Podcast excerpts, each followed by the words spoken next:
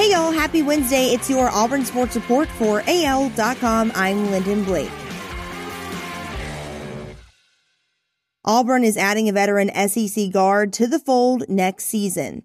The Tigers' offseason roster makeover continued Tuesday when guard Desi Sills, an Arkansas transfer, announced his commitment to Auburn. Sills is the fourth transfer pickup for Bruce Pearl's program and will be one of six newcomers so far to the program for the 2021-2022 season. A six foot two, 200 pound combo guard out of Jonesboro, Arkansas, Sills is a former three star prospect who spent the last three seasons as a fixture in the Razorbacks rotation. He was the only Arkansas player to appear in each of the team's 98 games over the last three years, and he started 47 of them.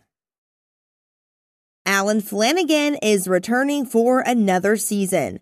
The sophomore guard, who averaged 14.3 points per game last year and led Auburn with 385 points scored on the season, announced on Instagram Tuesday that he will be back for his junior year. Flanigan, who contemplated declaring for the NBA draft, would have been a likely second round selection, according to an ESPN draft analyst. The SEC has produced more number one picks in the NFL draft than any other conference, including last year's top selection, LSU quarterback Joe Burrow, who went to the Cincinnati Bengals. But the SEC will step aside on April 29th when the Jacksonville Jaguars make the first selection in the 86th NFL draft.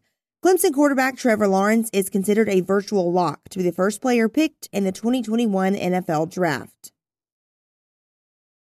Auburn's Jordan Peters is reflecting on his time on the plains. Peters entered college with no real understanding of how important special teams were, but Peters left college as Auburn's king of special teams. He's the guy former special teams coordinator Larry Porter said they modeled every special teams play after.